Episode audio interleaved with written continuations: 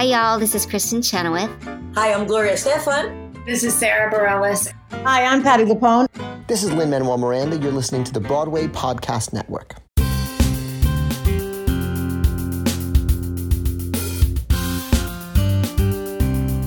Welcome to Stagecraft, Variety's theater podcast, bringing you backstage and behind the scenes with the stars and creators of the hottest shows on Broadway, off Broadway, and beyond. I'm your host, Gordon Cox. On this episode of Stagecraft, we're talking about the new off Broadway play Sanctuary City. It's the latest work by the Pulitzer Prize winning playwright Martyna Majok, and its world premiere production at the New York Theater Workshop had played just one week of previews before the coronavirus pandemic shut down the workshop along with every other theater in the city on March 12th. Later in the episode, I'll talk to Jeremy Blocker, the theater's managing director, about how the workshop and nonprofit theaters like it are grappling with the shutdown and working to sustain their organizations. But first, I speak with Majok, whose plays include Queens, Ironbound, and the Pulitzer winning Cost of Living, about her experience so far with Sanctuary City and with the shutdown, and her hopes for the show's future. Hi, Martyna. Thanks for joining me. Thanks for having me. Yeah. So, th- tell me the the story, uh, your coronavirus story with Sanctuary City. The the play had just started performances the week before, and then suddenly you had to stop. Tell us a little bit about what that experience Yeah. was like. We were we were about a week and a half into previews, so we had uh, also about a week and a half until opening. Actually, last night was supposed to be our opening night. Hmm. Uh, so the cast uh, and the team and I got together on Zoom, and we raised a glass to each other. It was it was really nice to do. Yeah. Um, yeah, I wore my opening dress and a tiara because I could. So yeah, the dress came in the mail, so I might as well wear it. um, but yeah, we were we we've been having a great time. it was actually I, I I don't remember a time that I was happier and more fulfilled and and had my my soul as fed as the the process of putting the play together with this group of people and so everything was going so well Yeah. I was, I, you know, I, I was joking that like at some point the shoe's gonna drop, and I guess it was a global pandemic that was yeah. it was that good. Uh, but yeah, we we on Thursday the twelfth, um, we were supposed to have rehearsal, but we were we were very far along um, in, in in rehearsing the show, so we just decided to call it to give the actors a break. Um, and um, the night before was when it was revealed that the Broadway usher had uh, had tested positive for coronavirus, and so we were all a little bit like, "Oh no, what's this? Gonna, what is this going to mean?" Uh, and so the ne- the next afternoon at two o'clock, uh, the workshop called me and, and Rebecca and gave us the news about the suspension. And you know, since then it's been it's been the process of grieving, where I was bargaining at first and asking like, what if we just play two more shows? What if we get you know critics in and all these things? They were like, we can't, we can't do it. Um, and uh, so me, uh, our show Sanctuary City and Endlings, the other show that New York Theater Workshop had, also were Right. they're just closed. Yeah. Yeah. And what do you have a sense of why it was so satisfying for you and what was so great about the experience? What what really uh, you know, nurtured your soul, as you were saying? I think it was just I think it was mainly the people. Mm. The it was just I feel like I'd found my my team, my collaborators on this show. Um, the director Rebecca Frecknell um, was wonderful to work with, and I was so proud of the production that she built around the the, the show. And everybody was very loving and kind and talented and respectful, and it was just it was going great. Yeah. yeah. It's the people. It was the people. What yeah, and what were you learning about the show itself? Because this was the first time you were getting to see it on its feet, right? Yeah, yeah. This is also the first. Um, no, I, I guess not true. I was gonna say it's the first time we did a show without doing it out of town, but this is, but that's not true. Mm. Uh, I mean, I, I, the, the play is um, a slight, slight kind of departure from the other plays. I there's no set. Um, Right. It's open ended to uh, about how to um, represent the world. It's um, a lot of a lot of sort of moments and memories um, where language is the the the tool to understand what, what's going on and um, so I was like I have no I just had no idea what the world was going to look like and um, and th- it feels like this is this this is the ultimate production for the or the, con- the ultimate container for the play was what Rebecca had created and the designers as well. Yeah, and what? Tell us a little bit about the for the people who didn't get a chance to uh, see it or read it. I had a chance to read it before I talked to you. What? Tell us about what the play's about and what inspired it for you. Sure. Um, it's about um, the lifelong friendship between two. Uh, they they meet um, they meet in third grade. Uh, it's it's uh, uh, two friends, w- both who are immigrants. Um, one becomes naturalized and the other is undocumented, and um, the two decide to get married so the other the un- undocumented friend can stay in the country and pursue his education um, and and then some surprises along the way as you read. Right. Yeah. Um, I'd I'd started writing this play in March 2017 while I was working on another play called Queens, uh, which has a dreamer character in it. And um, Mm. while I was writing that play, uh, I kept these sort of memories and of uh, uh, and and people that I that I grew up with kept kind of kicking around in my mind. And I, I went to bed one night. Um, uh, after doing some rewrites on Queens and got up around three in the morning uh, with with this basically this play um, in my mind. I, and I got up out of bed. I started writing what I thought were notes for the play and realized I was just writing the play. And about three days later, I had the first draft of the of Sanctuary City. Uh, so it came out kind of the, the way that basically the way that you that you read it. And since then, I've just been sort of fleshing out moments and um, uh, but yeah, it's it's um it's it's personal. It's close to me. It's it's a it's a it's a dear a dear play to me. Yeah, and what it was after the the show was canceled that first night on Thursday. The next day, you guys got together and uh, recorded it. For tell us about that decision and what's have you watched that? What will what will be done with that? Will we get to see that, or what, what's the what happens next with that? Yeah, I haven't seen it. Um, everything was everything happened so fast. Yeah, Uh, after yeah, after like two o'clock, we were like, okay, for thirty days we're suspended, which is which is essentially our whole run. Well, Right. April twelfth was supposed to be our last um, our last show. There was a, a, the possibility for extension for a week longer, um, uh, but that's you know that was that was our run. Um, and uh, the so then that uh, once I got the phone call at two, I rushed down to the workshop where Rebecca was. Um, and we started trying to come up with a plan for how we could salvage the show in some way. And our our set is still up in the theater, so if you know if all things uh, if all things work out soon, I, it, we're, we'll just go right back into the theater and, and um, put the show up. Mm. Um, we may have the theater for another month after because potentially it's the, something might be happening with another show with another show in that that's coming into that space. We're not sure, Mm. um, but uh, right now our set is still up, and so we could we could put the show back up. But um, as we were trying to figure out what else we could do to salvage the show, um, I forget who thought of the idea to record. It might have been Jeremy Blocker who thought of the idea to, to record it. Um, the idea was to have it be archival, um, and uh, and as and as a backup in case nobody was able to see the show, in case you weren't able to bring it back up for for some reason, then maybe we would release it. Right now, I haven't seen the show. I don't I don't know what. Or I haven't seen the film. I, I don't know what the plan is for now because I think we're still hoping that we might be able to share this in the ver- in the way that it was meant to be on, which is on stage. yeah. Sort of see. I'm glad that it, that it exists. Yeah, and what feels, uh, what about the play feels particularly urgent to you? And uh, it sounds like it has felt urgent to you all along to sort of depict on stage about these characters and about the kind of issues they confront. I think like most of the most of the past play the the plays plays I've been writing recently, it's it's um, uh, largely a group of people that um, are dealing with things in their personal lives that are that are completely linked to the political, and they're they're two people whose the the, the course of their lives depends on policy around immigration.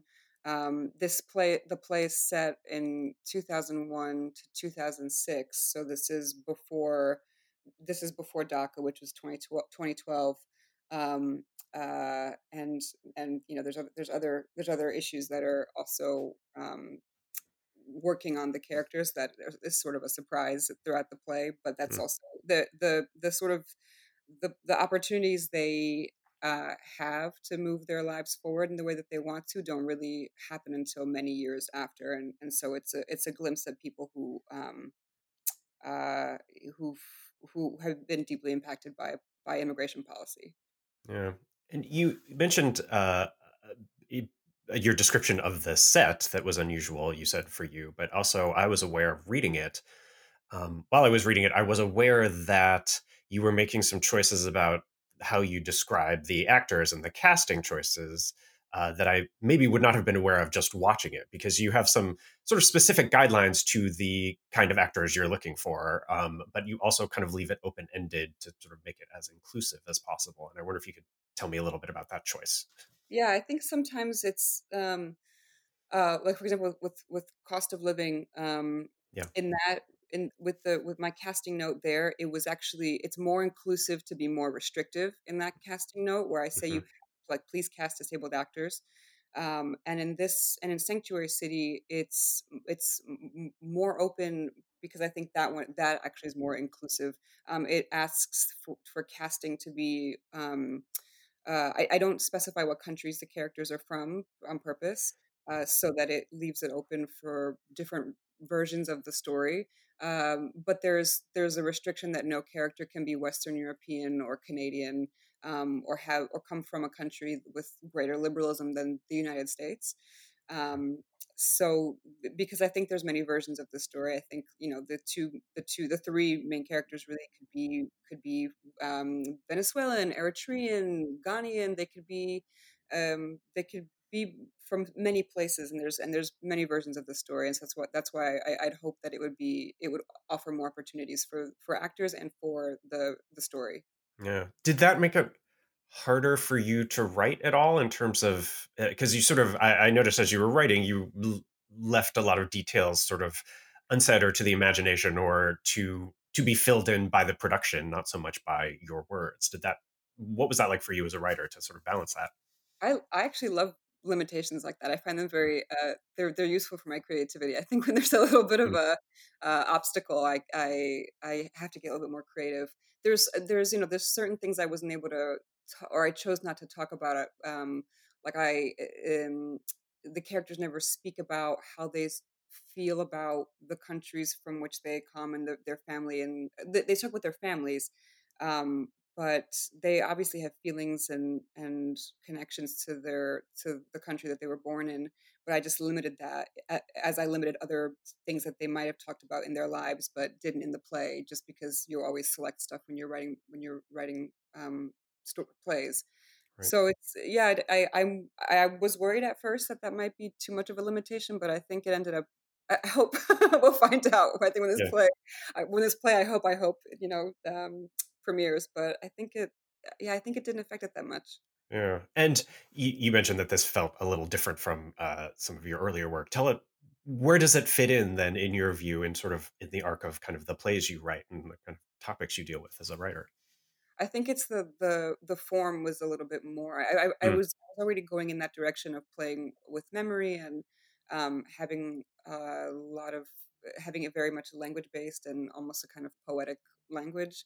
Uh, and so I just went a little further that way and and um, i think the fact that i was i was able to write it in three days makes me feel like maybe i should continue this path so it's really good is yeah. that is that unusual for you is that unusually fast for you i mean there's there's certain i wrote ironbound in five days and i wrote this in three days but but mm. like living took about i don't know a year and year and a half maybe two of just trying different things and queens i still i still am working on that play oh uh, yeah, I'm gonna I'm gonna go back and uh, work on that play some more. But um, no, I, I I really I hate writing. I hate it so much. It's difficult. Um, but I I do it so I can be in the rehearsal room. Uh, mm. And so this was this was uh, not as painful of a writing process right. as it usually is for me. Yeah, and in has the uh the shutdown and the sort of life on pause that we are all living right now here in New York City um, is has affected all our lives in so many ways. Are there other productions of yours that have, or other work that you're working on that has gotten sort of, you know, upended by the kind of shift in life that we're all experiencing right now? Yeah, there's a few productions that have been either canceled or postponed or, or sort of in limbo. A lot of um, productions of Cost of Living mm. um, that that so I know some are being postponed until later, and some I I, I don't I don't know. Yeah. Um, yeah, no, uh, but most of the stuff in theater is pretty much stalled. Yeah, stalled. Yeah. A few productions of Ironbound, um, but the television and film keeps keeps going. you know? Okay. Yeah, I, yeah. I I'm not in not in rooms. I'm sort of doing. Uh, I'm I'm doing things that I usually would be doing in isolation. Mhm. just, just you know writing a script here and there. Um, but that that's continued. But the theater has heartbreakingly stopped. Yeah. Yeah. Yeah. And in terms of the film and TV stuff that you're working on, is that is there anything you can talk about yet, or are these sort of self-generated projects? Tell us about those. I'm not even sure. I think I think I think I can. Um, Hmm. one is one is a film that I'm doing as a a, a- book adaptation, or Mm. rather a film adaptation of a, of a book. Um, and um, another one is I'm creating an original series for uh, HBO based on based on my play Queens. Right. Um, that's what I've been. That's what I'm working on right now, mostly as I'm as I'm waiting anxiously for the it- theater to return. Yeah. Yeah. And uh, are you enjoying that process of taking something that you've written in one form and moving it over to another? it feels very new and different to me. So I'm Mm. still kind of I, I I haven't I don't know if I've I've figured I've quite figured it out, but I I you know it's language is what's most compelling for me uh, to to write in or I've gotten used to writing with with language and now I'm Mm. switching over to to images which is weird because I used to you know as as um as a person who I was English was their second language for a while like you Right. learn visually and Yeah. I had more access to film and TV than I did theater for most of my life and so it would I would have thought I would have gone into TV and film as opposed to theater but I so loved the fell in love with the process of making theater making plays being in rehearsal that um, was why I kept why I kept kept and keep returning to the to the theater. So far, I haven't been able to be in in a, a room in that way like I am in the theater uh, doing television and film. Maybe maybe if I were, I would you know feel more comfortable. But right now, it's mostly me in isolation. Yeah. from Yeah. myself. Uh, Do you have a sense of how winning the Pulitzer Prize sort of affected uh, your career and how people uh, and the work, how people consider the work you do? I don't think it's changed things all that much, to be honest. Hmm. There's there's something eh, which I there's something actually kind of comforting to in that as well Mm. because it means that um that doesn't mean that I have to eh, that that I stop. Um, Yeah. I, I obviously it was a like a huge dream to to eh, most playwrights would dream of this this award and um and I and I guess I thought oh if I if I if I got it that would make me feel finally okay like I finally belong Yeah. and um and it didn't I feel I have the same worries anxieties and also the same concerns and the same loves and um and it didn't uh, yeah the, the work continues and so there's something very comforting to me about about that as well there's Mm. there's there's certain doors that I've been pushing on for a long time that have become slightly more ajar like I Mm. couldn't access certain meetings and things I think because of because of the prize but I don't think it's really changed things all that all that much and and actually for cost of living uh, there there haven't been that many productions of the play, Hmm. um, and I, I m- maybe people don't like to play, which is fine. Um, but maybe because of the the my casting requirements. Um, uh, Yeah. and, and like that's just and i guess that's that's fine that's something that's i'm not willing to change to, to change that so maybe maybe i hope that um the pulitzer would encourage more people to consider the play and consider the actors for the roles in that play um, than they might if it didn't have the prize Yeah. Who do you consider your biggest influences uh, as a writer? my mom Mhm. she's not a writer but i just Yeah. I think I, I I find her life story and who she is very inspiring, um, and the things that she's gone through and persevered. Hmm. Um, writers, I I I'm in love with Conor McPherson and Dominique Morisseau and Hmm. um, uh, August Wilson, Lynn Nottage, people, um, Stephen Adly Guirgis, like I, I, people who I feel like are um, uh, write with humanity and love for their characters um, is what I what I really respond to. Yeah. And do you have a sense of where your ideas come from? Like what specifically tends to spark a new play in you? It tends to be something that I'm there'll be something that I'm going through that I don't have uh, that I won't even uh, really understand until I've gotten to opening night. Basically, I think I write to understand what I'm feeling and what I'm thinking. Um, uh, so so there there'll be something that's percolating personally, usually that bumps up against something I encounter in the world, or I encounter another another piece of art, or um, an article. Who who knows? There's some something from the outside will will will bump against the personal, and then um, get my imagination going in the in the theatrical world, and uh, and um, but they usually, but it usually is something pretty personal, uh, Yeah. either from the people I know or something I've experienced myself. Do you write with particular actors in mind? I I don't. I think actually I I, I would find that limiting. I think I would because I would I would write to their strengths and not be able to. I, I write I write um, for certain people and composites of people that I know, but not actors Mm. specifically. Yeah. Is there a subject or uh, topic or anything that you haven't gotten to tackle yet in your writing that you intend to? I'm I'm excited to find out what that is. I think that Mm. that I'm I'm like I'm actively like I have my palms open, I'm waiting for this sort of this other thing. I keep returning to um, issues of economics and uh, class and immigration. Um, I, I, you know, it wasn't even, but, but that wasn't even necessarily a conscious decision. I, I, when I first started writing, I was just writing my family and my friends, and then people from the outside would would would hear the plays and go, "Oh, you're writing about immigrants and poor people," and I was like, "I guess," but yeah. the people I know and myself or my mom and my friends. Um, uh, so that kind of came from the outside, but I, I Mm. think I continue to in in the one in some theme or form or another. I'll keep writing about the people that I that I love. Yeah. And what are you doing to stay sane as we're all homebound? Oh? God. You're you're writing for one thing. You're right. You're working on a TV I show. don't like it. Yeah. but I don't like writing. Um, right. I go out for about probably an hour, half hour to an hour. Luckily, I live right across the street from a park, which is good, so I can look out the window and there's green. Right. Uh, I'm- I'm in Manhattan right now, but um, across the street from a park. Mm. Uh, I the other day I was listening to Cuomo tell us it's going to be okay while doing yoga, and I was like, "This is so interesting." Where you look outside yourself at yourself, and I was like, "This is, this is that time in my life where I did yoga to to entertain. it's to be okay." So, yeah, no, a little bit of drinking, but like not that much. yeah. Yeah.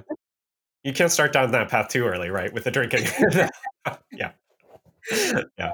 Rationing my foods. Yeah. Right. Of course. Yeah. Well, uh, thank you for chatting, and uh, I look forward to being able to see uh, Sanctuary City and uh, your other plays as soon as we are able to get back into the theater. Um, Thank you. thanks very much, Martyna. Nice to talk to you. You guys good talk to you too. Thank you. That was Martyna Majok, the writer of Sanctuary City. Next up, I speak to the managing director of New York Theater Workshop, Jeremy Blocker, right after the break.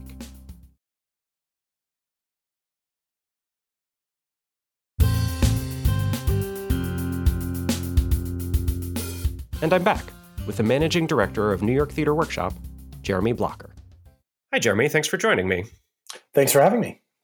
So, theater is an art form that is all about large gatherings of people and artists and audience members sharing the same space. And so it feels like this shutdown has disrupted basically every single thing we know about uh, how theater works and how uh, how the businesses we have built around it uh, work. What for you uh, are sort of the top concerns as you're sort of juggling all these, you know, many kind of disruptions? I mean, I think the top concern for anybody in my job is uh, the people that we're responsible for and making sure that they, you know, the artists, the technicians, the front of house staff, the full time staff, that they are as well taken care of through this whole thing as they possibly can be. Um, and then I think the second priority, which is high up there, is how do we continue to connect with audiences? And, um, you know, we, I, I think anybody in the theater who tells you that it's more important than uh, public health is is probably kidding themselves. Uh, They're definitely kidding themselves. Um, but uh, we think what we do is pretty important and that it's sustaining uh, emotionally and intellectually for audiences. And so, how do we continue to connect with them um, and make sure that we're raring to go on the other side of all of this and still here to deliver, um, you know, the experiences and the connections with artists that they value so highly? Yeah. And what are you th- those were two two big questions that you just asked. What are you finding the answers to those questions are, or do you even know yet? Well, um, you know, I think we have been trying, along with a lot of our sister theaters in the off Broadway community, to make sure that we are um, responsible with all of our finances so that we can keep paying people. I mean, that's the most important thing. Um, we do not have such a strong social safety net in this society um, right. as to suddenly stop work for every freelancer um, and staff member uh, and expect that they're just going to be okay on the other side. So I think that's we've done what we can at the workshop. Um, you know, we had to, in addition to Martyna's play, uh, Sanctuary City, um, we also closed that same night um, uh, another production that we were running um, uh, called Endlings by Celine yep. Song, directed by Sammi Cannold. Yeah. Um, and we also you know, had to suspend a lot of our artist workshop programming and our work with uh, teaching artists in New York City public schools. And, you know, our first priority was figuring out a way to pay those folks. And we did. Um, and we're paying all of the scheduled work uh, through the end of those runs. Um, And that's true for our artists, it's true for our technicians um, and our front of house teams. Um, and we're continuing to pay our staff also through this. Mm-hmm. Um, and, you know, nobody, nobody should get an award uh, for doing it. Obviously, it's it's the least that we can do, and we're lucky to have the resources and the community support to be able to do it. Um, but it's it's a scary time. It's you know we we went within from you know within the span of a couple of weeks from looking at a balanced budget to looking at a seven figure deficit, um, and that's scary for a little off Broadway theater company. Yeah. Um, so you know I, I think we answered the question uh, in line with our values that was immediately in front of us um, and with full support of our board um, and other members of our community. Um, and now, in order to continue to answer that question and make sure that we're, um, you know, financially sound on the other side, we're cutting expenses uh, wherever we can and looking to um, the kindness of members and donors uh, who yeah. are um, expressing their willingness to you know donate their tickets or increase their annual donation to help us through this um, which has been amazing and incredibly moving. Um, and then on the programming side, we're both strategizing about um, how we return, how and when we return to live programming, the thing that we uh, live in person programming, I should say, the thing that we love and believe in. Um, and uh, we're also looking at launching a series of um, of unique online programs um, so that we can keep audiences and artists connected through this time, uh, as well as looking at options about streaming some of the work that we have captured. Yeah. And the you started to allude to this with, with your talk about board, your board and your members. The workshop is a nonprofit uh, yes. Broadway theater, and which puts you in a sort of a different uh, boat from sort of the commercial Broadway productions that are that are going up. Does does being as you mentioned a nonprofit with sort of a strong community and a strong sort of circle of donors and members and board members does that uh, has that been uh, helpful in this in this moment is, and eh, are there ways in which it leaves you particularly vulnerable vulnerable as an organization yeah, I mean, I think I think those are good questions, and the answer to both is yes. Um, mm. Right? It, it, it's there are lots of reasons why this is my chosen profession and why I work in the off Broadway not for profit community. Um, I think there is really no greater opportunity for theatrical innovation, and there's no more supportive network of very serious and passionate theatergoers to experience it. Um, and that that community is what we are leaning on and relying on to see us through this, um, yeah. along with the you know the the generosity and the understanding of our artists and our staff in coping with challenge after challenge after challenge.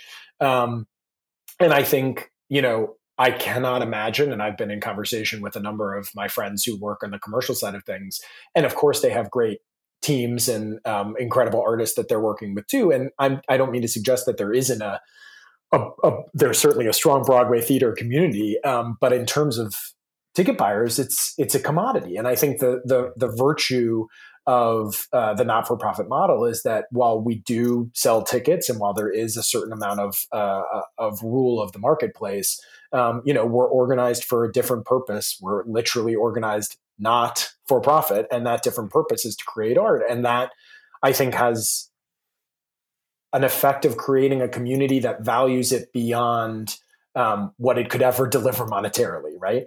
Right. On the flip side of that, we produce at a pretty high level in a 200 seat theater.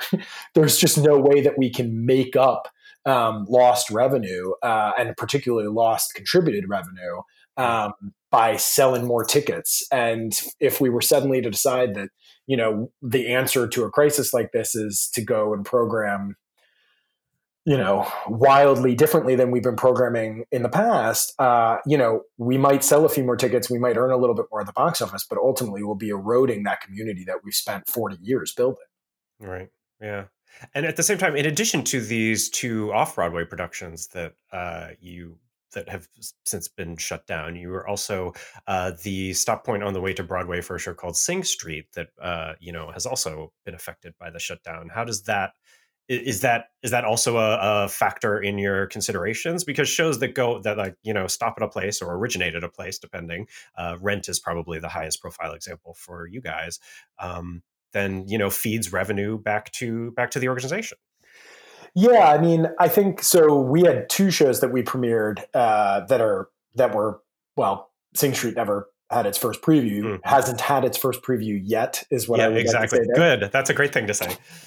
Um, but also Hadestown uh, had its world premiere with us back right, in 2016. Yeah, yeah, right. Um, I, th- I, don't know. I don't know that we would say it is yet higher profile than Rent. I still think right. your assessment is correct. But yeah, I mean that money is not insignificant. I mean, a huge part. I am very, very lucky um, to be a steward of an organization that predates my tenure with it by 34 years.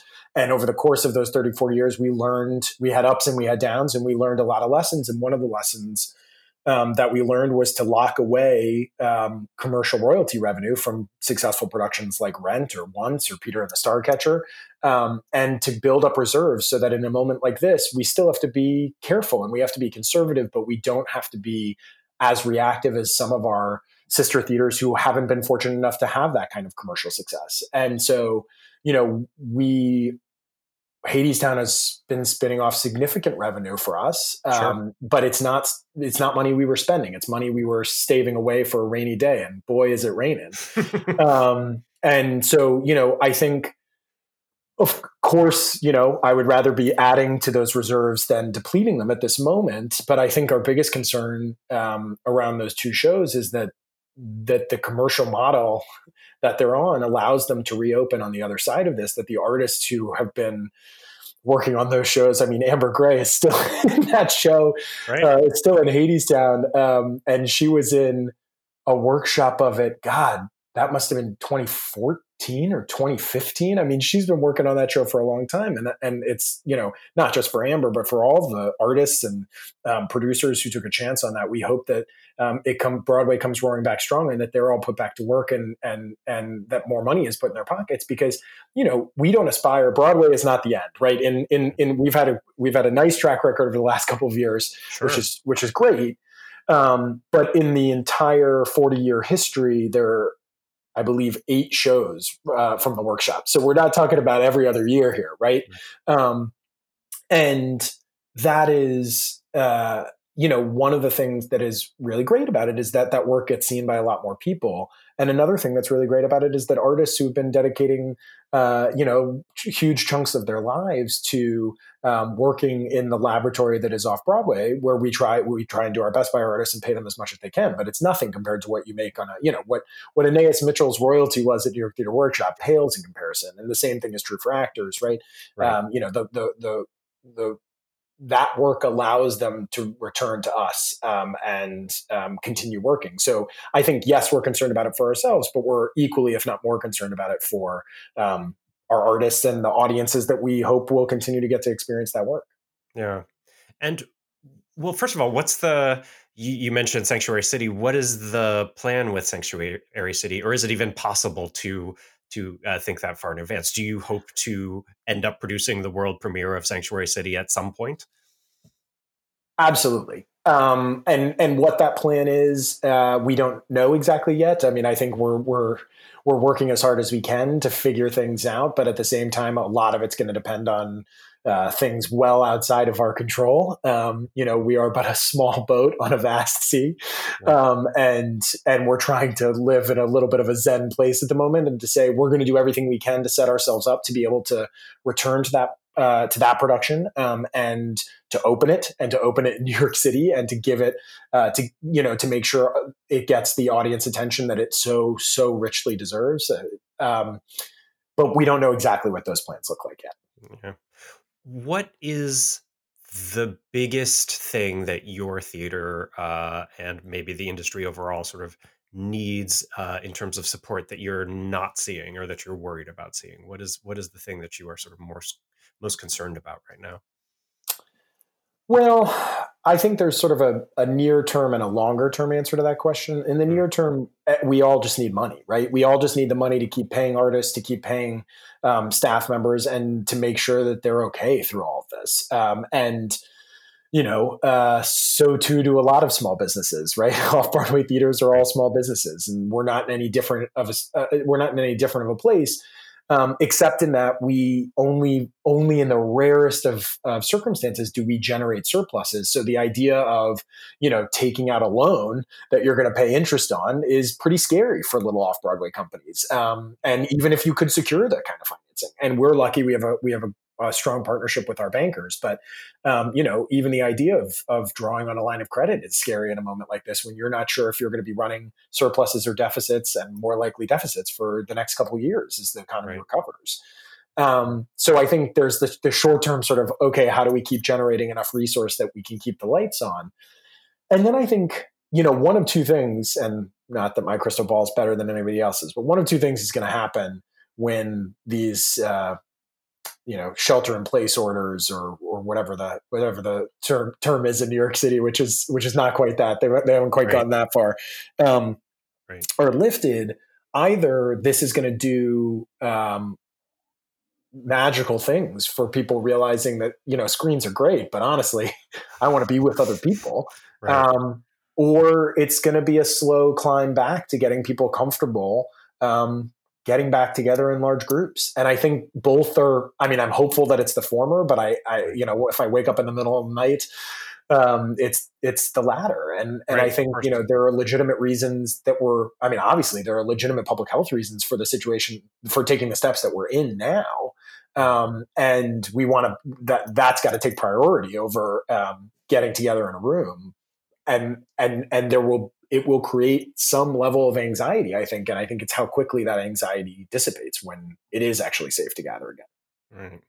Well, here's uh, here's hoping that that goes sooner rather than later, because I, for one, am I didn't have a chance to see Sanctuary City before it uh, got went on hiatus, and uh, but I have read it and I'm anxious to see it. So here's hoping it happens sooner rather than later. Um, thanks very much, Jeremy. Thanks for uh, joining me and taking the time to talk with us. Absolutely. Thanks for having me.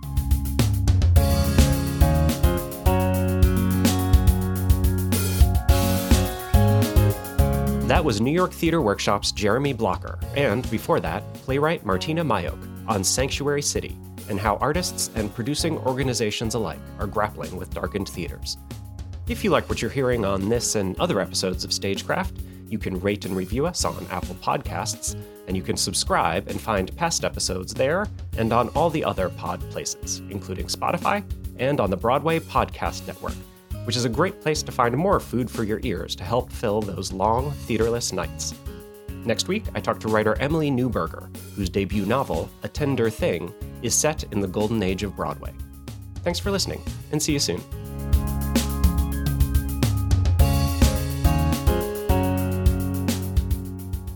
Have you ever wondered how your favorite performer actually feels? Well, here's your chance. Welcome to The Quiet Part Out Loud with me, Bobby Steggert, Broadway actor, and now a therapist to a whole host of Broadway creatives. Part interview, part therapy, this is not your typical podcast. We'll go right to the heart of things with some of your favorite artists what they still struggle with, what lessons they've learned, what they haven't figured out yet. There's enormous power in saying the quiet part out loud. Are you listening? Hey, it's Leslie Odom Jr. here on the Broadway Podcast Network to tell you about the Rise Theater Directory, a program of Maestra Music. Rise is a national online resource designed to connect and empower backstage and administrative and creative theater professionals from underrepresented backgrounds. If you work or aspire to work in the theater community, this can help you find your next project. And if you hire theater professionals, search the Rise Theater Directory to find your next team. Create your profile now and get more information by visiting risetheatre.org. That's theater with an R E R I S E T H E A T R E dot org because only together we rise.